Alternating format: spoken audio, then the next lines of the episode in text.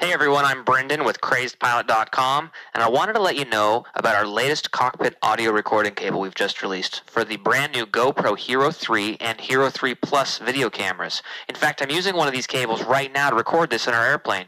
You can see our camera and iPhone cockpit audio recording cables by visiting CrazedPilot.com forward slash SMAC. By visiting that link, a portion of any purchase you make goes to help keep your crew with the Stuck Mic Avcast on the air, recording podcasts for us to enjoy every single month. So thanks again, and enjoy the rest of your flight with the Stuck Mic Avcast. The following aviation podcast is presented as entertainment, not flight instruction. Though some participants are certified flight instructors, their comments, opinions, and discussions of flying techniques are theirs alone. None of the co hosts or guests on this podcast are acting as your flight instructor. Please consult your own CFI for guidance on your specific flight training, aeronautical knowledge, and aircraft operation.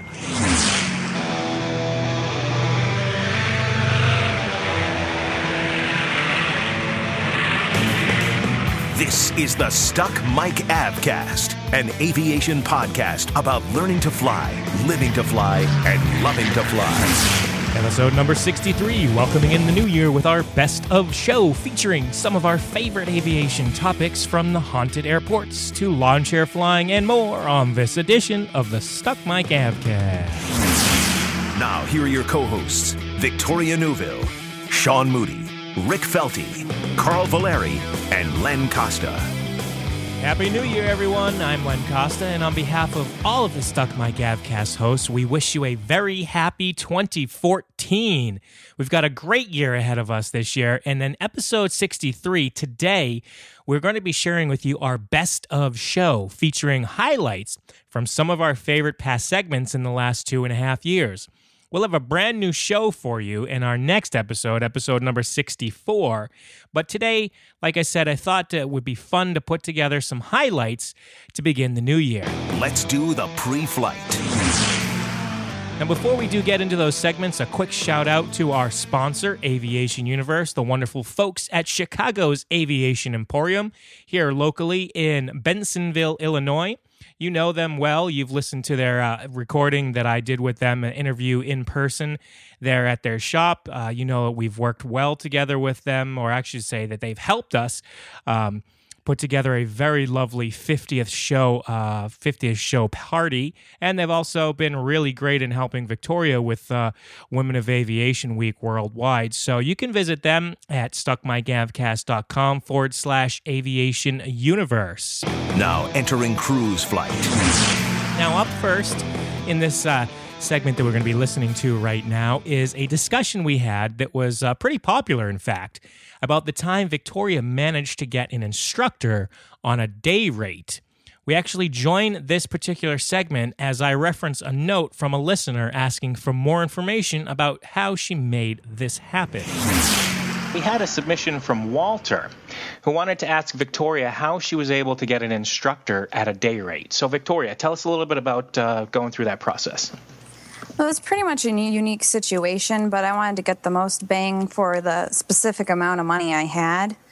And um, I basically wanted a very specific instructor too, and this instructor didn't work regularly at that flight school. So, first of all, we had to negotiate to actually get that instructor at the flight school, and then work out a number where it was cheap for me, but the flight school and the instructor still made money and it was worth their time. So I wasn't involved in the negotiation as much. I kind of let the instructor and the school handle that because I trusted them. But um, I just did some quick math here, and the instructor was usually $55 an hour, and we were together at least eight to 12 hours a day when I did this, and that would have been $440 a day just for instruction. And um, I think my daily rate turned out to be like 300 or something like that. So it was just kind of communicating between the instructor and the school. And I think you find, especially in this economy, if someone's going for a rating and shows that, you know, they're really willing to do the work and will get this finished, that they'll find a way to work it out with you. So, you know, don't be afraid to ask. You know, the mm-hmm. worst they could say is no. Now, that's Right, a pretty significant savings over a seven day period, like you were doing. Oh yeah.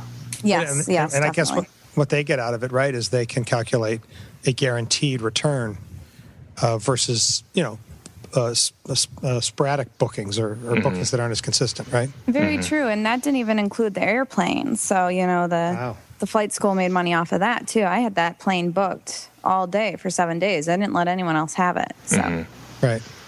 I took the daily rate on that too. Now, was there, uh, you know, like a negotiated rate for the daily aircraft rate as well? Um, they have that preset at the flight school. Okay. So I didn't have to uh, use my skills for that. Did you find it was any cheaper though, uh, significantly over the hourly that you would have used it for otherwise? Yeah, definitely. Because you know, if the plane's hundred dollars an hour and you flew it for six, that's six hundred dollars. And I think their daily rate was only like four hundred. Oh, so if you were to take it over the weekend, it would be four hundred a day versus. Right. So it worked out pretty well. That's very neat because I've never. We were talking offline, and I've never uh, dealt with anything based on a daily rate, and Rick hasn't either. But Carl had mentioned that he's done some daily rates as an instructor with some companies. Um, Carl, what did what, what have you? How have you negotiated that, or what, Uh, you know? You know what? What I've done in the past, it, it all it's all different. You know, in other words, I have a an hourly rate that I charge, and then what I'll do is say, hey, if you want me for a day, the hourly rate goes down to X, and then I calculate what it'll be for that day. In other words, I give them a number, and I say, this is the number for the day, and you have me from this time to this time, and any other incidental, say if there's lunch involved, they'll buy me lunch, etc. Uh, sometimes what I'll do is some uh, flight instructing for insurance purposes where they need, say, 50 hours in the aircraft. And uh, of course, my rate will, will be quite a bit lower than if we did at the straight hourly rate. But it's also a guarantee for me because I know I'm going to be with that person for X number of hours. Um, and it's always it's it's different everywhere. That's and, and that's the beauty is people can negotiate uh, with their instructors. Say, hey, listen, I need you for this whole day. Can we do it at this daily rate or at a much reduced rate? And if you get that up front, it really it works really well. I do have, of course, you know, a minimum rate that I charge for me to come out to the airport. Um, and I think most instructors do that work independently. Uh, but I've never seen it advertised at a flight school. And Victoria, you said that they actually advertised a daily rate, or no? Uh, they did for the airplane, not for the Not instructor. for the instructor, right? Oh, okay, all right. He wasn't, Yeah, um, that, that's definitely that's cool though that you did that because I think more people should do that and say, hey, you got me for the day, and this is how much it is, and uh, and you have to maybe buy me lunch or something like that. That's usually what I'll work out. Yeah, exactly. Too for my situation, since it had to be done within a week, I wanted an instructor who I knew I wouldn't have to fight with other students. Oh, that's a good point. so point. this was a guy I knew personally who could stay with me the whole entire week and get me through this, and didn't have to worry about trying to get on the schedule in between all his other students. So that kind of helped the situation. If it was a regularly scheduled instructor, I don't know how willing they would have been to work with it because you know the instructors would be busy with other students anyway. So That's cool. Um, Yeah. You, Yeah. you know what's interesting, Victoria, is that there's this correlation between that and then the daily rates for folks that fly corporate. I don't know if you folks have heard this, but where say you're a freelance corporate pilot, what they'll do is say, okay, if you want to fly the Hawker, you're going to get X number of hours per day. And uh, that it correlates to, and, and that's how I'm able to sell this easier to people that own corporations, et cetera. So, well, your pilot charges X per day. I'm going to charge you X per day to fly your personal Mooney or 182, just so that you can actually get up to speed in that aircraft. And uh, that's actually how most of that works. I mean, a lot of folks do that right now, where they they're like number they're the third pilot. I, I've done that, where I'm third pilot on a two pilot crew for say uh, uh, King Air, and they'll call me up whenever they need me, and this is at your daily rate. This is the daily rate we've negotiated in advance, and you don't see that too much though with flight instructors. I don't think you know, other than what you've mentioned and the stuff that I've done in the past.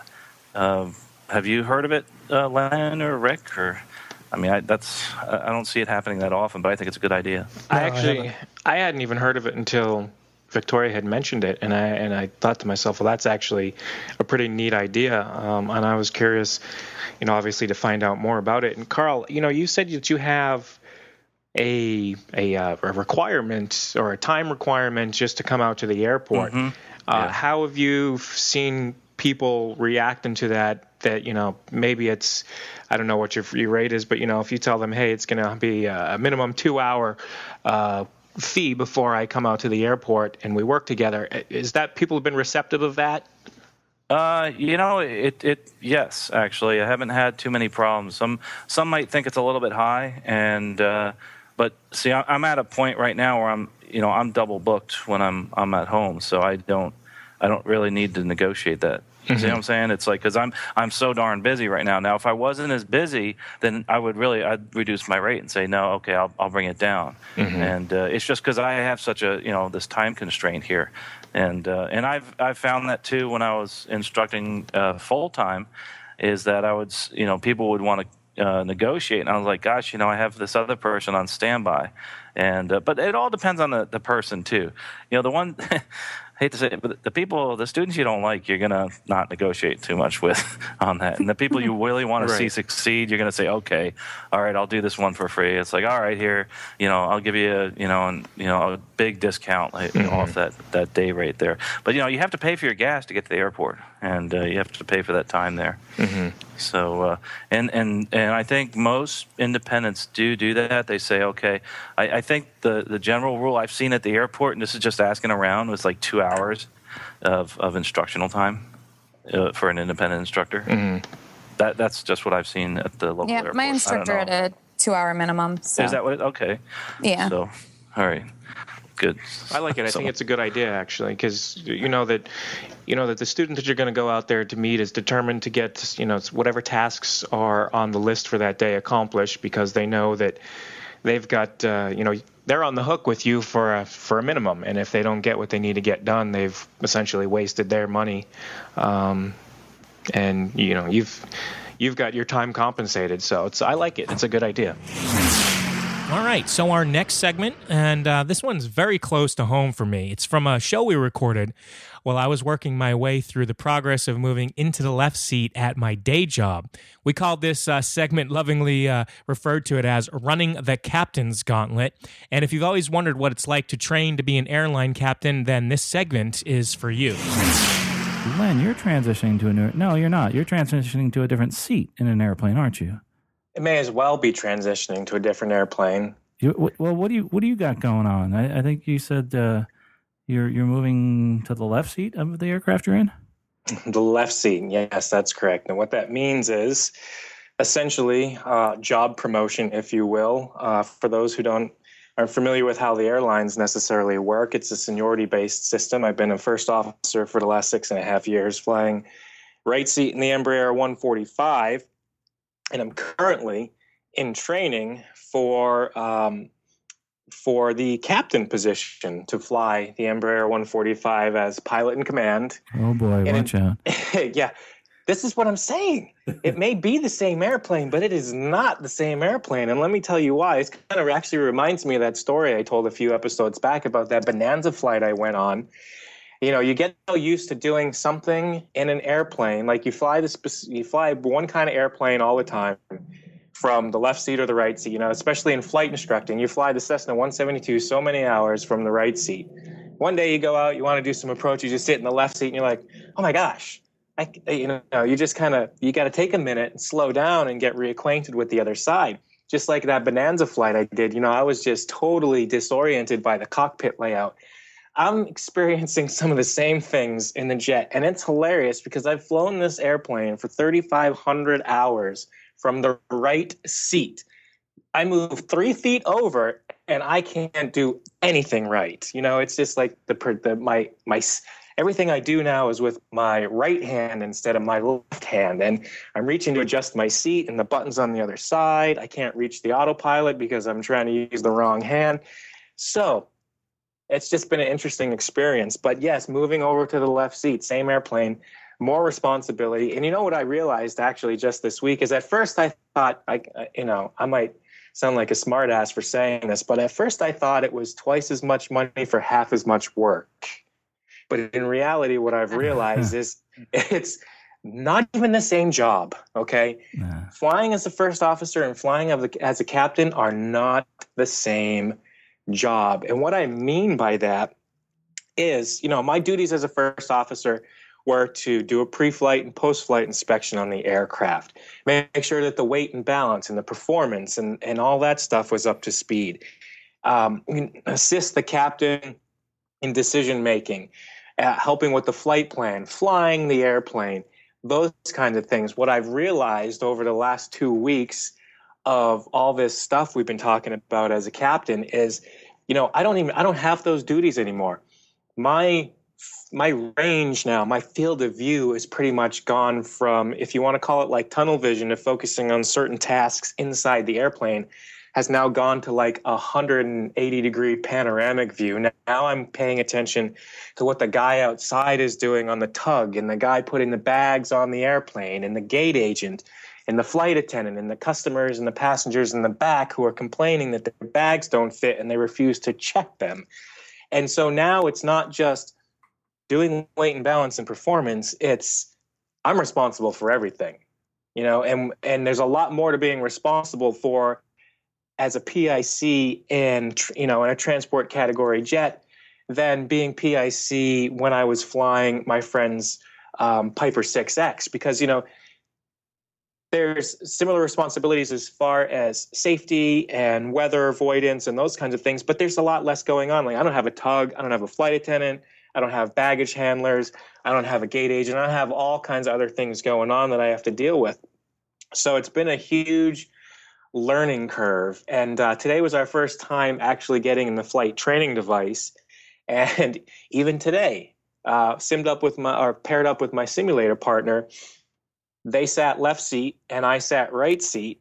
And we went through the scenario. So I still yet, as of right now, two weeks into it, still haven't sat in that left seat um, to do anything. But you know, all these things are going on in my mind about how I, I am just going to be. complete. it's like you know, being completely mirror opposite. So it'll be an interesting transition. But so far, it's been good. We've had. Uh, I, brought, I brought out my list here so I could sort of give you guys a, a rundown. Carl, it's been years since you went through captain training, and oh, I don't yeah. really sure what people know. Um, you know, non-airline people, if they know much about the process, but this particular process for me consists of we had um, two days of basic indoctrination, which is uh, it's it's a process where we go through our flight ops manual and become reacquainted because you really sh- i mean we all know this stuff because again i've been doing this as a first officer for six and a half years but now i'm looking at it from a different perspective. So you're you're not just reminding yourself of you know refreshing your memory on information you are once familiar with but you're learning it in a new way. You're learning a new way to apply it. And uh, you know new some things have even new meanings that you didn't realize before. So this basic indoctrination class is two days um, of learning our flight operations manual which is you know soup to nuts everything operationally how do i get you know from point a to point b safely under the guidance of the company.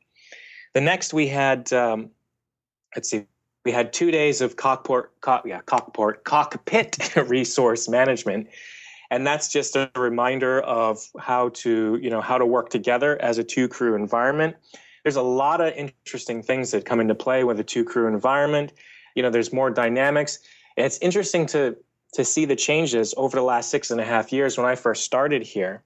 That you know, uh, not to say that I was timid, but you as when when you're new to a two crew environment, sometimes you're not sure when to be assertive and raise your concern or make a comment or you know say to the captain hey i disagree with that because you don't want you know you, you're just not sure the boundaries yet and so um, you know cockpit resource and crew resource management there's a lot that goes into reminding us how to work together and essentially reminding us to, you know, as a first officer, don't be bashful. As a captain, be accepting of what the other person has to say so that you can find that medium ground to make sure that you do get the aircraft safely from point A to point B and that everybody is on the same page.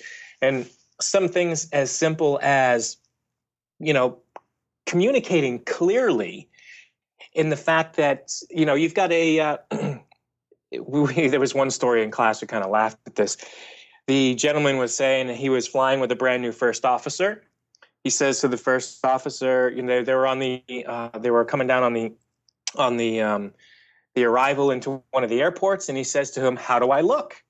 And the first officer says to him, "Well, um, you know, your your necktie is kind of crooked, and uh, you, uh, you, and it, so you know, it's just you gotta you gotta you have to be specific. So it's kind of it's fun to go through those classes. It's fun to get a reminder of you know how to com- like it's how to communicate uh, once again. So we had two days of that. Then I had four days of aircraft systems, which doesn't sound like a lot, but when I put this in perspective for you, the first opportunity when I first came through tr- airline training, we had 10 days of airline systems. They have crunched all that 10 days down into basically three and a half because we had three days. Then we went in on the fourth day and had a half. We had like two hours of, of, uh, of um, you know, learning the systems, and then we took the exam. So again, you know, where we are, this is not information that's new to us uh, you know, as an aircraft operator, you you know what's you know the systems of your airplane, but to take ten days and condense it down into four was definitely like you know putting your definitely that that analogy of putting your mouth around the mouth around the fire hose there. So uh, that was great. You know, so far so good. And today I had my first. Actually, yesterday we had. What else do we have? Something. Um, oh, we we talked about human centered automation training how to basically not let a perfectly good airplane fly into uh, the ground. There's some cool stuff in there. Uh, I won't talk too much about that because I could go on about different stories. And then we had uh, mountainous terrain ops, and today was again today was the first time I did the uh, the flight training device. So I've got where's my other schedule? Oh, it's over here. It's on my other side.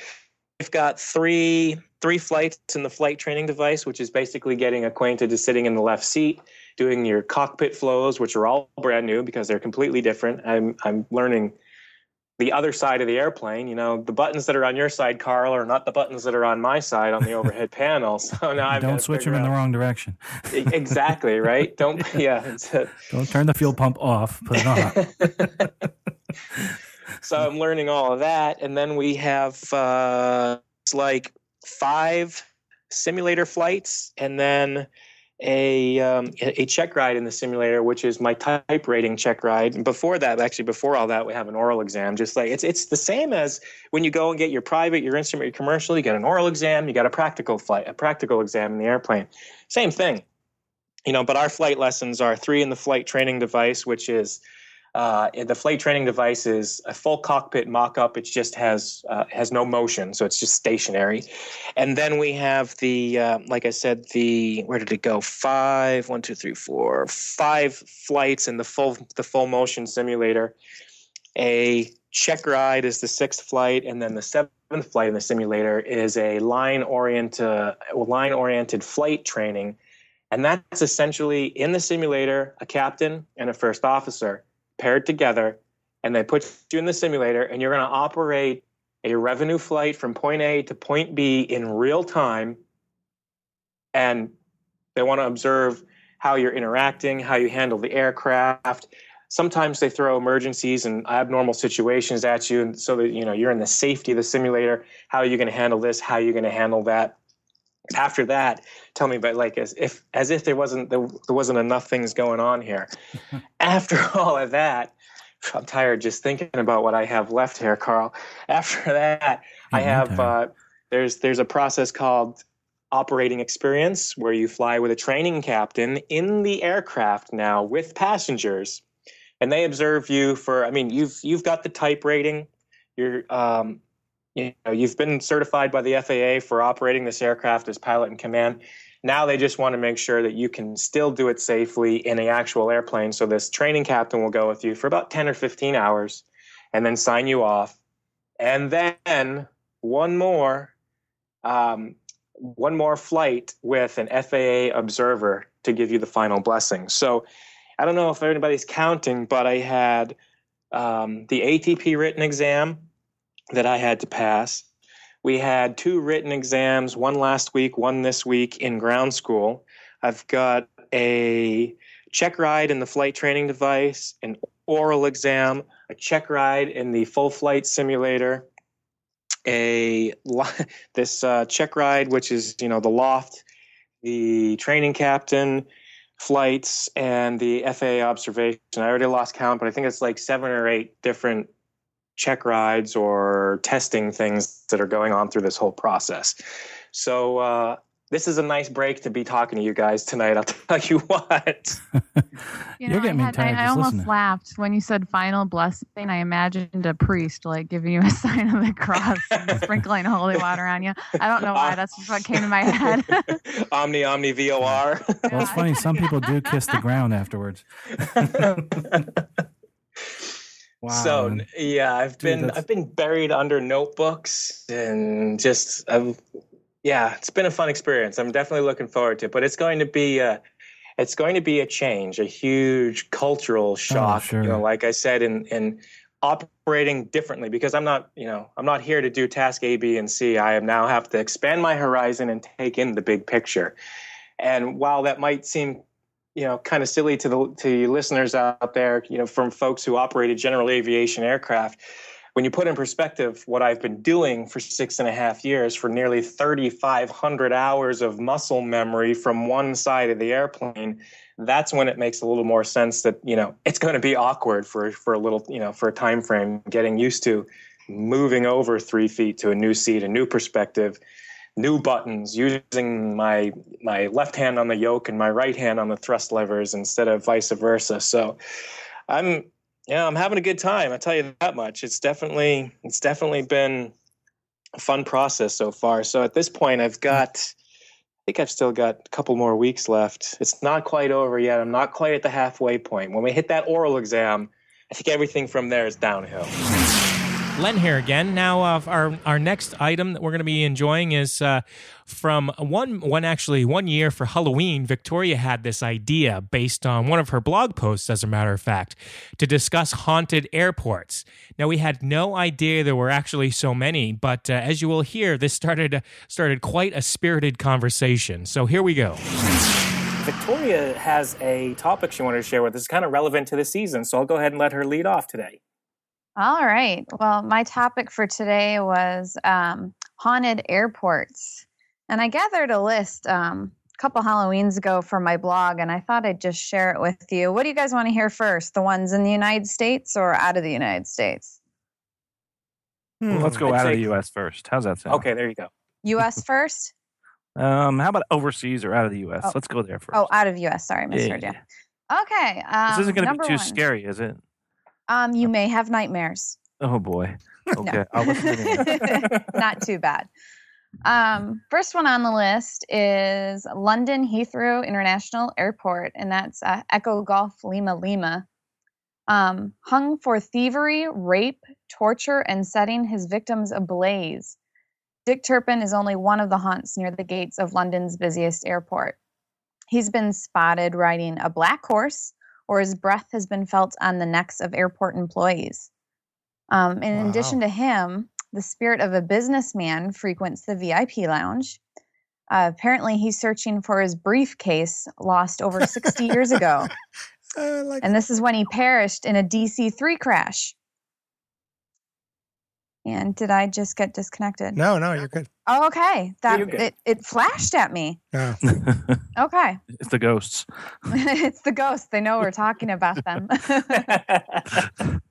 Now, uh, uh, this airport is not the only one that's pretty popular um, for haunts in England. Uh, the county of Lincolnshire is apparently said to be spotted with vintage airfields. And uh, when you go there, you can hear the sounds of Merlin engines and the ghosts of Royal Air Force pilots. Ooh, that's creepy. Yeah, I like that one. Going on to Queensland, Australia, and this is a Y, uh, Yankee Bravo Alpha Foxtrot, Archerfield Airport. Still wearing his flight goggles and cap, a Royal Australian Air Force pilot strolls the swamplands behind the airport. Um, he met his end when the Douglas C 47 Skytrain crashed there in March of 1947. It killed him and 22 of his listed uh, comrades. Um, but apparently, he's Queenla- Queensland's uh, friendliest ghost. He's known to smile and wave at people who see him. Wow. So, So- so, people, some people see these ghosts. They're not just Yeah, like people have seen them. 'em. Wow. Yeah.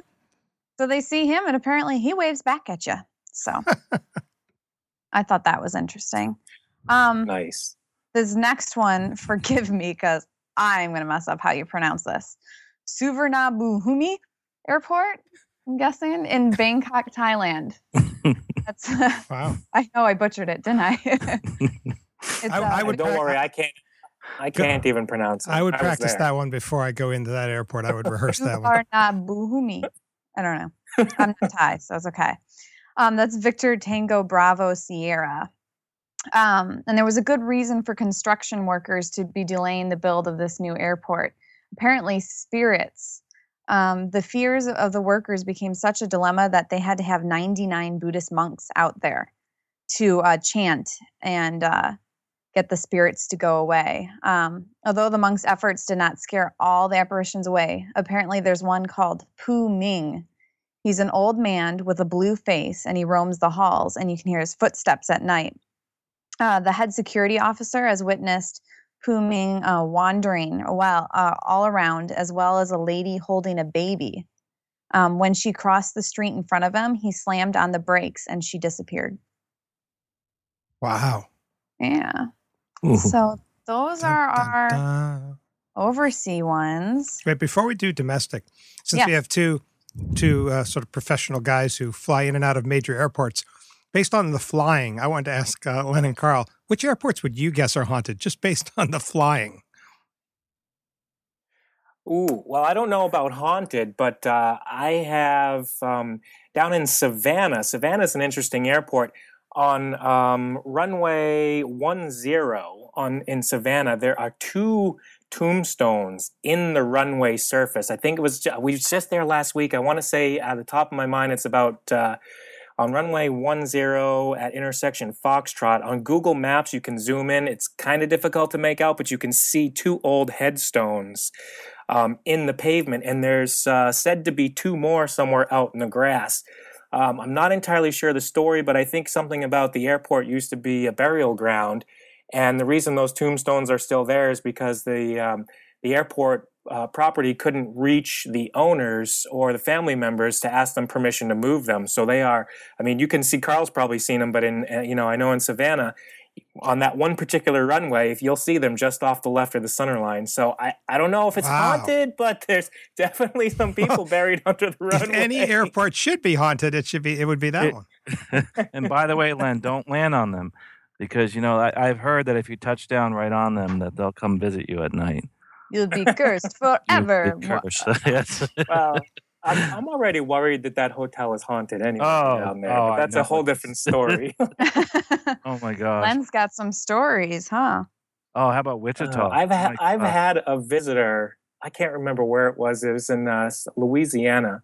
Somebody uh, somebody was rustling through my closet, and the captain that I was flying with made a comment later that day that he woke up to somebody pushing on his mattress. And I said, "What time was that?" And he gave me the time, and I said. That's around the time I heard somebody rustling through my closet and, and messing with the hangers. He's like, dude, that's freaky. Ooh. Yeah, it was. Uh, I think it was Baton Rouge or one of the uh, one of the Louisiana airports that we go to. Creepy. Interesting. Wow. Yeah. There's a few of them out there. There's a few haunted hotels we stay at. Pro- Oh su- supposed yeah. alleged haunted hotels. I mean, I don't, I don't know either way. I haven't experienced much other than than that uh, that one incident. But uh, what about you, Carl? Oh gosh, I so can't sleep at night sometimes when I go to these hotels. I, I, I almost have to call in fatigue. I really I can't do the scary stuff. I, I'll admit I'm a big baby when it comes to that. And someone tells me I haunted. There's a hotel that's haunted. I leave the light on all night. Forget it. I just can't. I cannot go to sleep without it on. so you know, you were talking. We're talking about Wichita. Wichita is one where, you know, the the airport itself supposedly might be haunted, but but the hotel also is definitely every, on everybody's list of, as being haunted. I think we switched hotels because of it. But I, t- in the middle of the night, I will say I've I. I don't believe that it was a ghost or anything, and, but the light actually came on by itself. And I actually looked at the switch and it was a little bit loose. So I was assuming that's what happened. But, uh, Excuses, excuses. Yeah, but there is an old 1930s terminal that's actually in Wichita, which isn't at the the main airport. It's at the other Wichita airport, which is where they uh, maintain the the 757s and the Boeing's and all those. And there's the the museum out there, and it's uh, the Hey, that's on my list. Yeah. Oh, is it really? Yeah, oh, I'll so tell maybe you more it is about haunted. it. Yeah, I went for a tour through there, and it was it was kind of eerie. I've, I've been there a bunch of times, but but as this person is telling me this, it started getting darker, and I'm like, oh my gosh, what's going on? And what had happened is at the same time this guy's telling me that supposedly it's haunted, and there's well, you can tell the story about it. It starts getting darker and darker and darker, and I was like, this is so creepy. And and I actually did leave the room and walked outside, looked outside. It was a, it was rain clouds that were coming up uh, from uh, the south. I was like, oh ho ho. So I, I stayed there, but I made sure that I uh, I saw other people around the the uh, museum while I was walking around. I didn't stay by myself. but yeah, I, I want to hear about this one about the museum out there. It's a wonderful museum, but again, I, I, it's haunted, just like the one in in uh, Houston Hobby. I've heard stories of people uh, actually seeing airline pilots and passengers walking through that old terminal building, which was built at a similar time. I don't know if that's on your list also. The old air terminal so. building. Yeah, that was uh, what's his name? Um, the Spruce Goose. Uh, Oh, the Spruce Goose, Howard Hughes. yeah, Howard Hughes. He actually had a hangar there, and there's this one hangar with a runway that's that goes straight out from the hangar, and he had to make sure they built one there so he could actually take off right out of his hangar and take off. But that terminal there is supposedly also haunted. Very cool. Yeah, but I'm, I want to hear about this Wichita one now. Well, apparently you can probably tell me more since you've been there, and I've been wanting to make a trip out to Kansas because there's a lot of great uh, aviation things to see out there. hmm Um, I don't know the exact stories about um, what is actually haunted there, um, but I know it used to be called the Country Club without the dues. Um, uh, legends such as Howard Hughes, who we just spoke about, and Fred Astaire, like frequented it.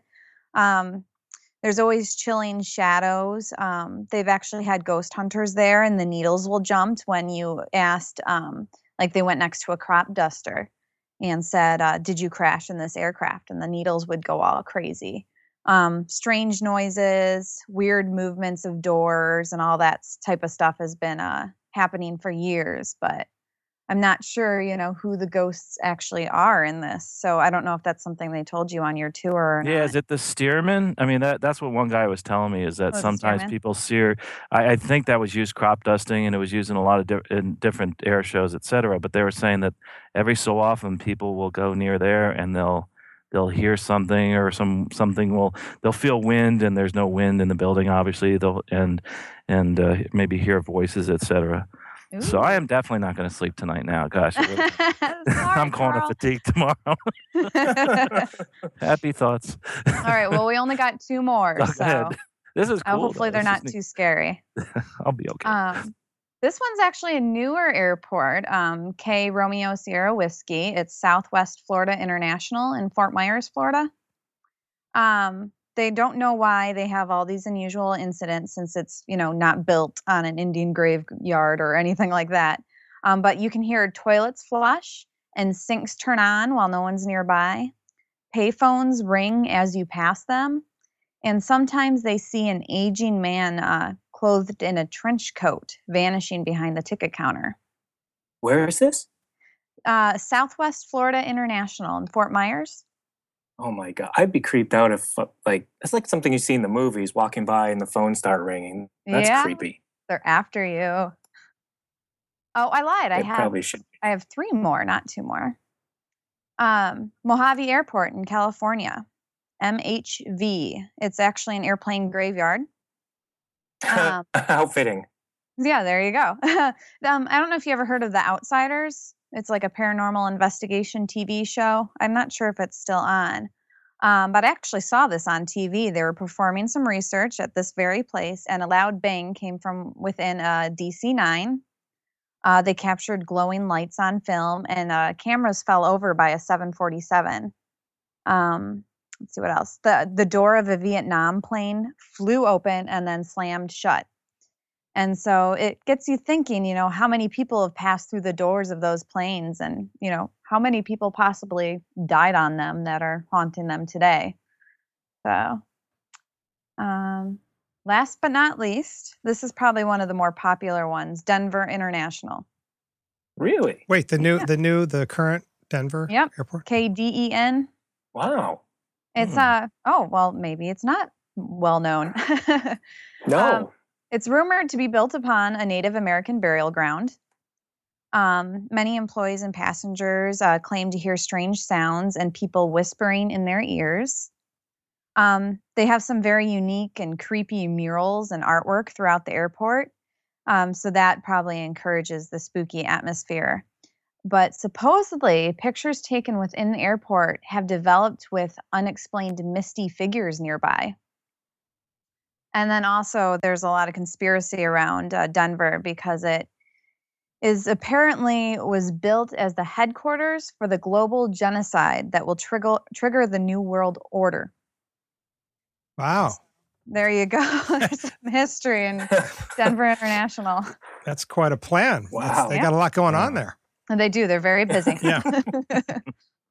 Whoa. Now, where did you hear about all these airports? How did you find that out? All I do uh, my research, buddy. Wow, I'm Yeah, I just I blogged about it like I think sometime last year, and so I just did all the searches that I could and delved into the most interesting ones, and there you go. That's really cool. I'm sure there's more. So if any readers or listeners would Yeah. send some in, it would be really neat to hear. Exactly. Tell us tell us your haunted airport story. Now, up next is a discussion of one of my favorite $100 hamburger stories my flight in an SR 22 G3 around Hawaii. Yeah, I know, life is rough, but uh, let's tune in and check this one out. I'll tell a little bit of story. Anybody want to hear about a 100, ham- $100 hamburger flight in Hawaii? oh my gosh. No. I didn't fly the airplane down to Hawaii. I just picked one up in Hawaii and flew it around the islands. But um, I actually had an opportunity to fly a Cirrus SR22 G3 um, in when I was on vacation last month in Maui, and it was kind of it was it was actually pretty cool because it sort of turned into a flight lesson, which turned into a hundred dollar hamburger, which turned into an interview that's going to be coming out um, on the uh, as a a episode here in probably the next. Actually, this is thirty six. It's probably going to come out as thirty six a, and it turned into what looks like is going to be two flying videos as well. So uh, this a it was a like I said a we departed from Maui um, Maui Airport uh, Kahului. That's it. That's how you say it. Kahului Airport on the island of Maui. And we headed over to the island of Lanai, which is one of the neighboring islands in Hawaii. And we did a landing there. And we what we did was we took the shuttle uh, bus from the Lanai Airport up to the Four Seasons Hotel at the top of the at the top of the mountain for uh, for lunch. And this airport excuse me, actually, this um, this hotel, this Four Seasons Lanai at the top of the mountain, is actually where Bill Gates got married, and uh, just absolutely gorgeous. So you gotta you gotta take into account a few things here. I mean, you're not only flying in Hawaii and you're going for a hundred dollar hamburger flight, but it's just the scenery is absolutely amazing. You've got mountains, you've got ocean, you've got cliffs, you've got all kinds of really cool stuff. Now, one of the first things that I, you know, you I, I fly general aviation aircraft up here in the upper 48. So, you know, flight over long long distance flights over water aren't um, aren't something that I normally deal with.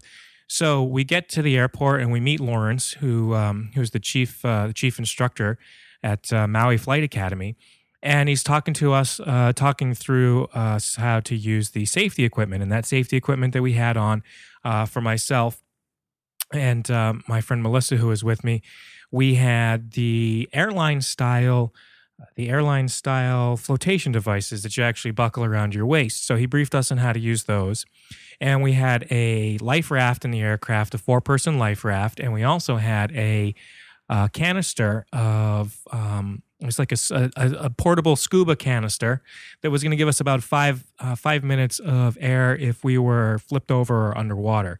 Um, we also had a tool in there, a hammer tool to break the break the window and get out of the aircraft to cut away the seatbelts and all that kind of stuff too. So it was very interesting because I mean we we've all we got you know we're all kind of aware of this different types of safety equipment, but I've not actually you know put on a life jacket or a flotation device before actually boarding an aircraft and going for a flight. So it was, I, I don't necessarily know. I want to say it was probably about only 30, 40 miles across, uh, across the water to the island of Lanai.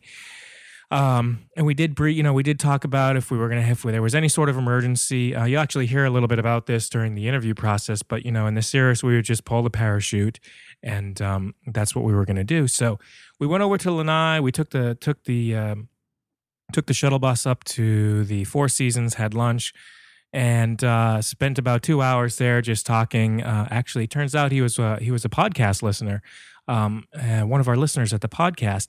So that was pretty cool. So we talked about a lot of stuff there, and then what we did next is we went from Lanai over to the, another adjacent island called Molokai. And this, I think, is probably going to be one of the favorite videos that I share with you guys here uh, in the coming weeks. But you fly over the island of Molokai. Uh, you're at about 2,500 feet, and when you reach the end of the island, um, being at 2,500 feet AG, or 2,500 feet MSL, you're roughly about 500 feet above the ground. And when you reach the the edge of the island, it just drops, sheer drop straight down to the straight down to sea level. And there's a piece of land, a plot of land out there with the uh, with the airport for Molokai. So, um, as as soon as you cross the uh, the sea cliffs, you have to make a you know, not a not a real spiraling descent, but you you come and do like a, a 270, and you come descending around, and you line up for the runway, and depending on depending on how choppy the sea is. It's not uncommon for waves to be splashing over the runway when you're coming down on the approach. Um, and it was just one of the coolest experiences that I've ever had and I wanted to share. Uh, you know, I'm going to share the interview and the videos coming up here pretty shortly. Like I said, um, but it's it's one of those one of those like I, th- I guess I would call it the extreme hundred dollar hamburger flight because that's probably pro- one of the coolest. Not just because of where we were, but uh, you know, we got to do some over water flying, we got to do some mountain flying, we got to do um, all kinds of different stuff. And so it was, it was one of the coolest things that I've done. And we came back to Maui and called it quits uh, and went on our, our separate way. But uh, I'll tell you a little bit more about Maui Flight Academy later on in the show. It's, uh, it's my pick of the week. So um, it's just a really, really cool place to fly. Has anybody had a, an opportunity to fly in Hawaii? Never been there. You haven't? No, that's one of my that's on my bucket list. Hawaii and Alaska, and, and Len, you've done that in the past year. I've done them You're my hero. Yes, living vicariously through you, Len. Well, Hawaii was one of the last two uh, U.S. states that I've not been to. I've, I've been to 49 now, and the only one that I have left is Oregon. And so when I was looking at vacation, I was like Hawaii or Oregon, Hawaii or Oregon. I was like Hawaii, definitely. Oregon's not uh, not that there's anything wrong with Oregon, but when you know when compared to Hawaii, I was definitely drawn to to uh, an island vacation. So I only got one state left. And in fact, uh, another friend of ours, um, Dan Pimentel of Airplanista fame, lives out in Oregon. So I think I'll go visit him sometime and uh, maybe we'll go flying in, in his airplane. So that'd be another another fun vacation. Well, I was going to try to race you, but I think you're going to beat me. I'm, I'm, I I'm- might. yeah, you probably are because I still have Alaska, Hawaii, and and uh, well, let's see, Which Delaware. one is it? Delaware. Delaware, of all places. I've never been to Delaware.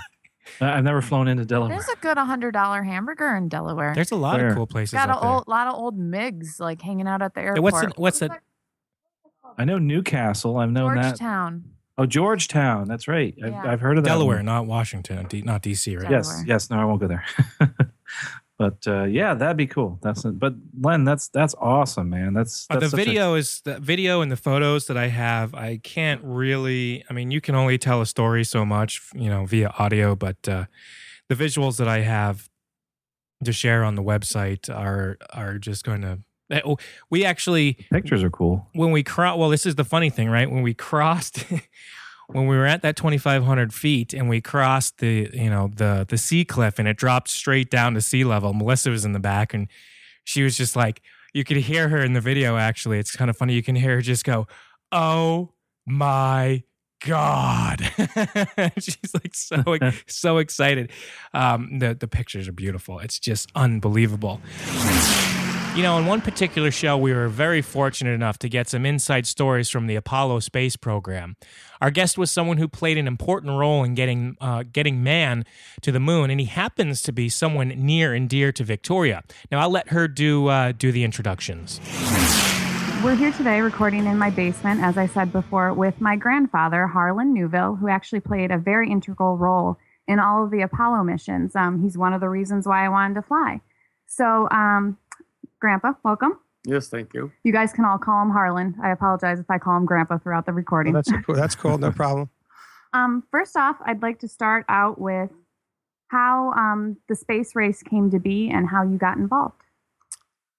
Uh, well, it, um, it started out with uh, the ICBM kind of uh, standoff between us and the Russians, where we were both building uh, inertial missiles, and uh, um, we were getting kind of like tied up with this thing. And somebody thought uh, the Russians started launching uh, astronauts into Earth orbit before we did.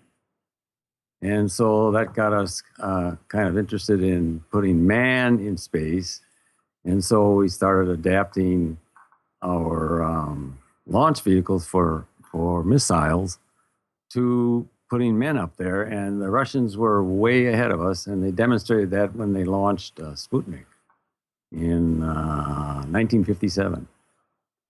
So, so, so you'd you'd uh, you'd step out on your back porch in the evening hours when you could see this thing, and you'd see Sputniks uh, orbiting overhead, uh, giving out little squeals, which just frightened uh, everybody. You could actually hear it. Yeah.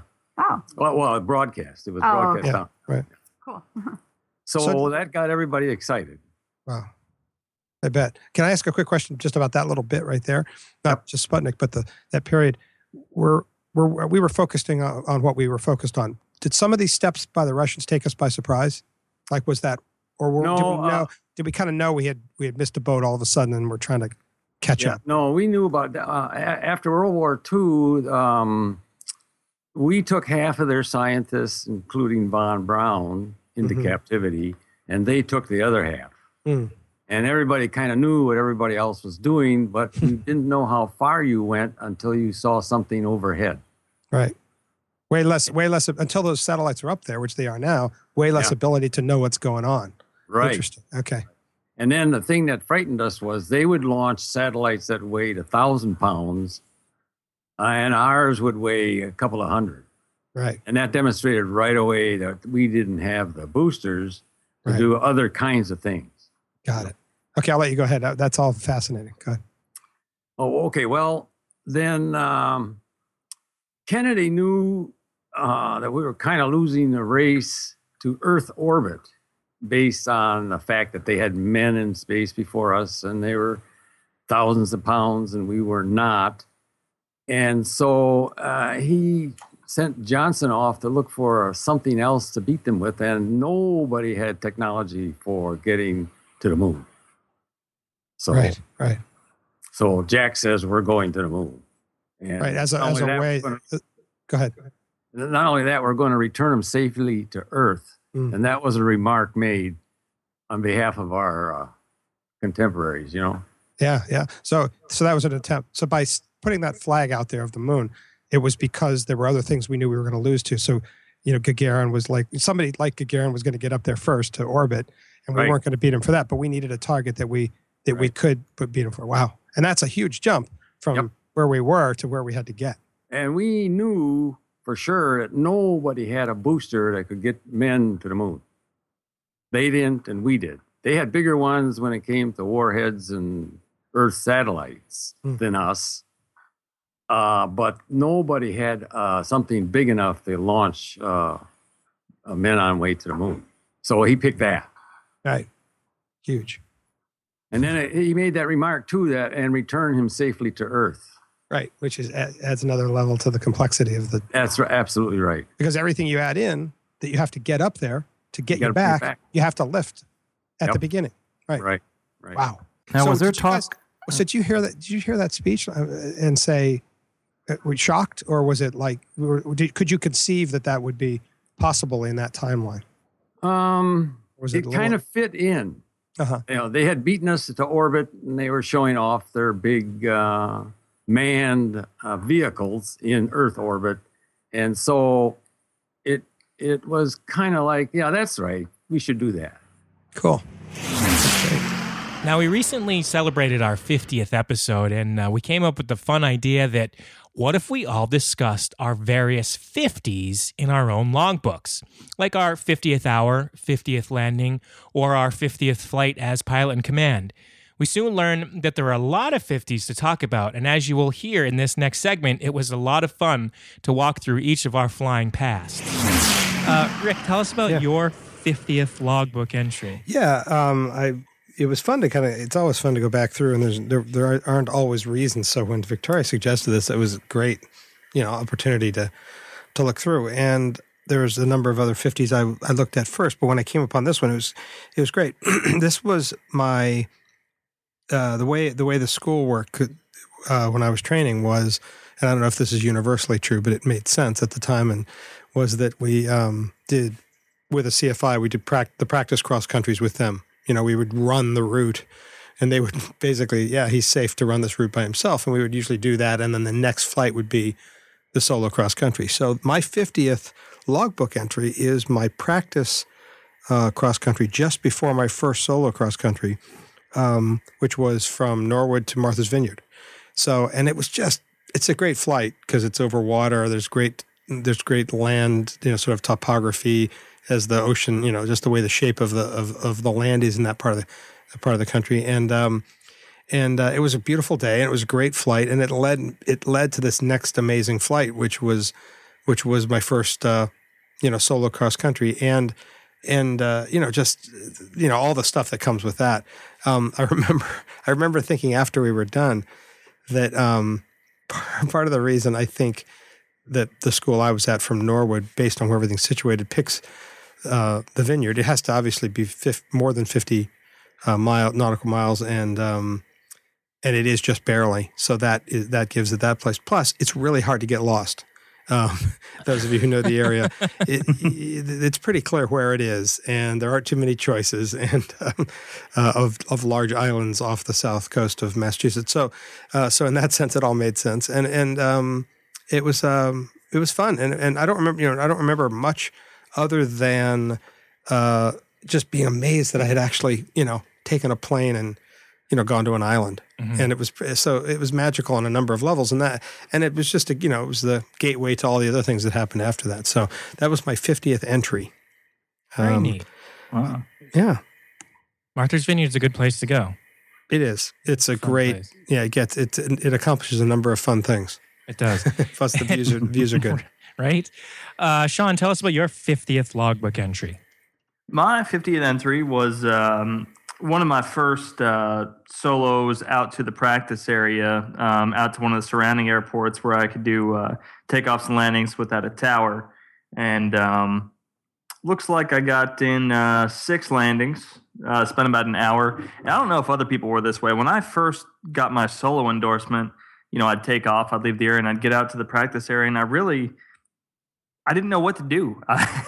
you know, I was just kind of out there. I was like, okay, well, I'm here now, and I didn't. You know, I felt confident enough to be safe in the airplane, but I didn't have that confidence to get out there and start doing steep turns on my own. I was, I was fairly afraid of the aircraft starting out, so I'd just go out and do landings over and over again. So this looks like I just went up, did a bunch of landings at one of the other airports, and came straight back. And that that pretty much sums up all of my early private pilot training in a nutshell. It uh, it really does.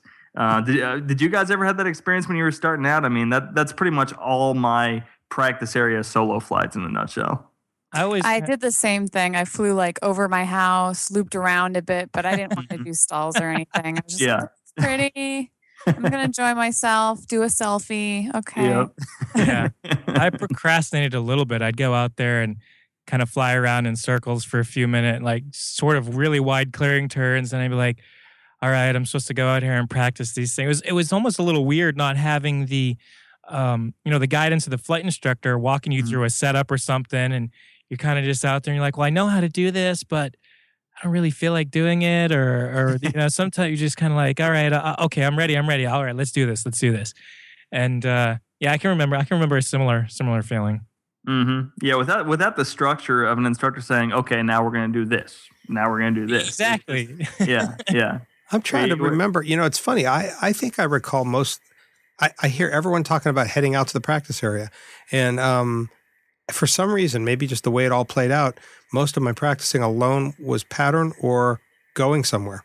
Hmm. You know, Mhm. going to a new, like they'd approve me to whatever the lo- nearby, you know, airport would would be to go practice. Uh, you know, landings there, and uh, it's so funny. I, I don't recall thinking, oh, I better do some more. You know, turns. You know, I better do some more steep turns or something by myself. Uh, I don't know why that is. The, the worst part was, you know, debriefing. Well, what would you do? Uh, well, I went out, uh, uh, I turned. I, I really didn't know what to come back with, but uh, but yeah, that it kind of brought back some memories. I hadn't thought about that in a while, and just sort of the. But it was fun. I loved doing it, you know. Yeah. But uh, but yeah, that that's my fiftieth entry. Huh. Uh, Victoria, your 50th entry. My 50th entry was to um, from Pontiac Airport. This is when I was living in Michigan and I did all my training there. Um, I went from there to Lapeer Airport to do some, uh, it says in my notes, practice short field landings and emergency procedures. Oh, So I was doing some training. okay. I uh I went through and I found my 50th flight, which was back in 1997. My 50th logbook entry was back in 1997. It was a it was a flight simply around the local area, but it was a it was it was new to me because it was a flight in a Mooney M20J. Um, it was for 1.5, and the the departure and destination destination airport were the same. So, if I recall correctly, uh, my instructor had gotten the keys to the Mooney and took me out for a joyride because it was my first time in a complex aircraft. Um, he was showing me, you know, how to work the prop and the landing gear. And I remember going up to Manchester Airport and requesting a a uh, a low approach, which uh, we conveniently did at full power, and that was exciting in its own right. And uh, you know, just had a good time showing me about how to use a complex aircraft. Um, and that was my 50th logbook entry, which kind of brings us into, you know, the next one I was thinking about what's our 50th flight hour? And I'm going to go first because as it turns out, when I was researching my 50th logbook entry, my 50th lo- flight hour logged was the same flight. It was the exact same flight. So I logged my 50th hour during my 50th flight, which was, uh, I didn't realize that until we started doing research for this show. Um, so yeah, that was way back in 1997, and it was in a Mooney, and uh, it was a lot of fun. I do remember that airplane. I so I think it's the only time I've ever I've gone in that very same Mooney. I think like two or three times, but I've never been back in a Mooney uh, since then. I remember it was fun. It was a it was quite a fast and compared to the 152 that I was learning in, um, but still is you know quite a uh, quite a powerful airplane. So it was a lot of fun. Now, in our final segment, which is uh, from a really fun episode we did with Joe Barbera, his claim to fame was that he piloted a lawn chair hanging under 80 balloons to more than 21,000 feet. There is a lot to this story, but where we're going to pick up right here at this portion is with a question from Sean. Joe, when, when you were up there, especially when you get up in those higher altitudes, you mentioned 21,000, you saw a, a airliner go by. What's, I mean, are you stable? Is it swinging? And, and what, and what's going through your mind? What, what kind of, you know, sensations or emotions are you feeling there? Yeah, so the altitude above a couple hundred feet became a non-factor other than oh i can see this lake i know where that is you know because really once you're off the ground you're off the ground so Mhm. everyone's oh well you're scared to be that high and you really no i mean being close to the ground is way scarier i mean like like most people if i climb a ladder i'm like petrified you know because you can you can visualize getting hurt if you're at if you're at 500 feet or 5000 you know 10000 it makes no difference uh, so that wasn't worried. There was there's no relative wind unless there's some kind of wind change. So if the wind's going 100 miles an hour, you're going 100 miles an hour over the ground, but you, you're still you're you're you're going with the air mass, right? Every now and then the balloons would rustle above me, and that would kind of make me nervous, you know. But I got used to that after a while. That, wasn't a big deal. Uh, I was worried about you know birds flying in. That was a possibility. That could have happened, but I hardly saw any birds. Certainly not once I got, got above, uh, above a couple thousand feet. Uh, so, and I was able to move around on the craft and it would change as my center of gravity changed, but it was stable. It was, you know, like a rock. I was suspended by a single point, so I'm at the bottom of the pendulum. So it was it was nice. It was easy. That's that's part of what made it so beautiful. And and that vantage point. I mean, you know, you mentioned watching planes go beneath you, and the. I mean, Yeah. what was that like watching things go by? And I guess could, could you estimate how close they were? Do you think?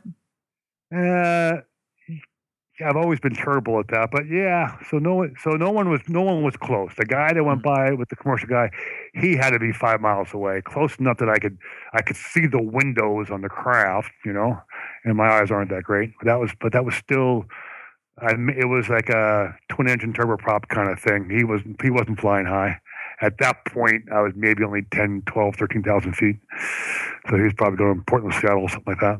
Could you hear him as as they went by? I mean, that that that very ac- fascinates me.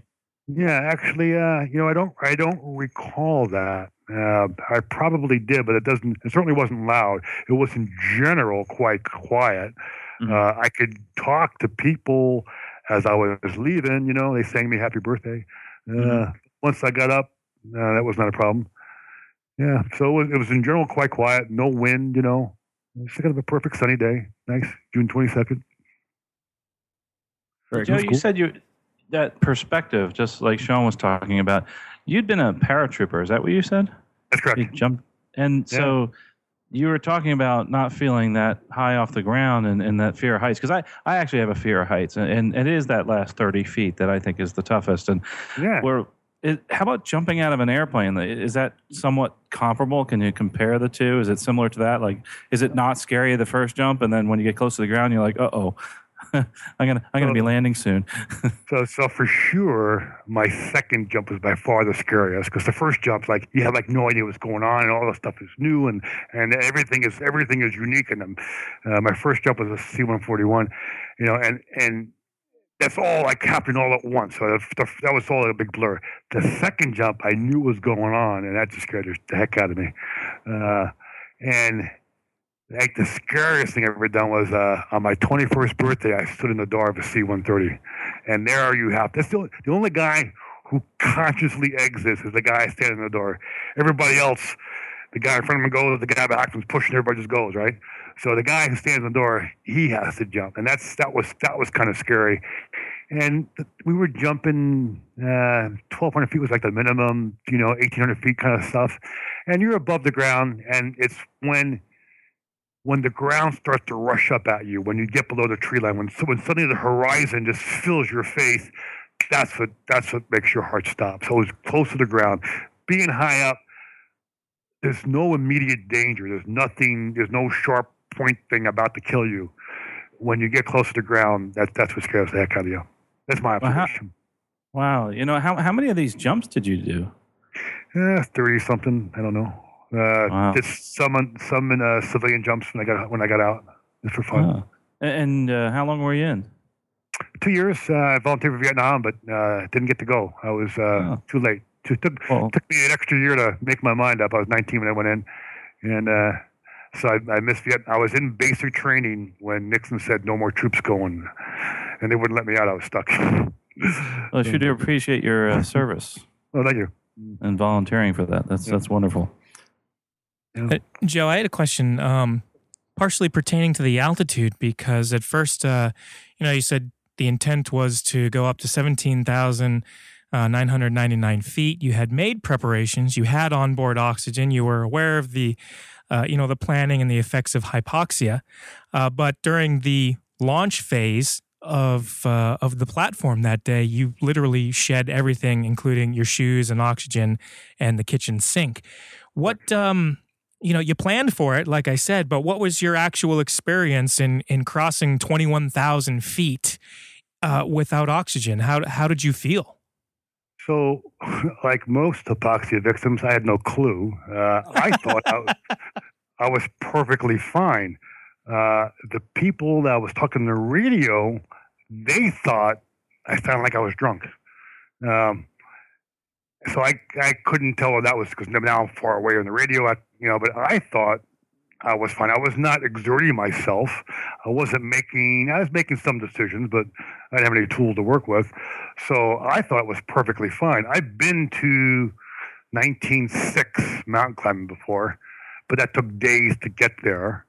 Um, I camped on top of Mount Hood once. You know, that's 12,000, 11,000 feet. Um, so I don't, I can't say that I'm aware of any issues, but I'm the wrong person to ask because I, you know, you need to, you need to have been uh, there testing. And I had this plan. The plan was, I had a guy, he's a pilot, and he was like my ground guy, and we made this list of questions. You know, what's your brother's birth date and stuff like that. And if I couldn't answer those questions, he was going to give me a code word that said, we understood that to mean pull the plug to send now. And we, we never actually worked it out. That was part of the initial planning the phrase. We never really worked it out. But the idea was there was a guy who was a pilot, and he, he alone was the guy I trusted to make this level of decision. He would not be scared. He would be able to use good judgment. And if I couldn't answer his questions, he would command me and hope I obeyed to descend. That was part of the plan. As it turns out, I had no means of descending, so it wouldn't have helped anyway. Uh, and the only there were the only thing that I really could have used a parachute for was the condition of uncontrolled ascent. There were two things. One is that I just fall out of the craft. You know, if I fell out by accident, which was I had, besides my seatbelt, I did have a safety line above me from the apex to my waist, so I really couldn't have fallen out too easily.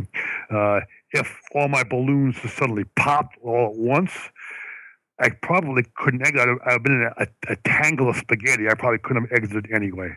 So we chose not to take a parachute, and the uh, and the uncontrolled ascent was the was the was the only risk that was not covered. And the idea then beyond, I, I just shoot the balloons out. That was kind of the, the plan. So to answer your question, I have no idea. The after landing checklist. Well, that's it for this episode. We hope you've enjoyed it. And as I mentioned earlier, we'll be back with a fresh content show for episode number 64. Now, if you've enjoyed this show, you can uh, visit the links and show notes over at uh, stuckmicavcast.com forward slash 63. When you get there, don't forget to like, tweet, and share the show. Plus, you can leave us a comment on the blog. Also, if you enjoyed uh, listening to this, you can support the Stuck Mic Avcast, of course, by uh, visiting our various sponsors and affiliates listed on the website. As always, if you have any questions, comments, or even show ideas, please reach us by visiting stuckmicavcast.com forward slash contact. From there, you'll be able to send us an email. You can send us a voicemail. You can even write us a piece of snail mail if so inclined. In fact, I still welcome somebody to uh, please send us a written letter. That would be fun to find that in the mailbox. Also, there on that page is each of the individual co host contact information where you can get in touch with each one of us individually. A uh, very special thank you to our sponsor, Aviation Universe, so, for so graciously supporting the podcast. Once again, from myself, Len Costa, Carl Valeri, Sean Moody, Rick Felty, and Victoria Zyko, thanks for tuning in to episode number 63 of the Stuck Mic Avcast. Until next time, fly smart and fly safe. You've been listening to the Stuck Mic Avcast. Members of the Stuck Mic Avcast may receive compensation for products or services mentioned during the podcast. Compensation may be received in the form of, but not limited to, referral commissions, free products, or service trials. Our opinions and views are never influenced by any compensation, and you should always perform your own due diligence before purchasing any products or services mentioned during the show. The Stuck Mic Avcast is an aviation podcast, a Len Costa production.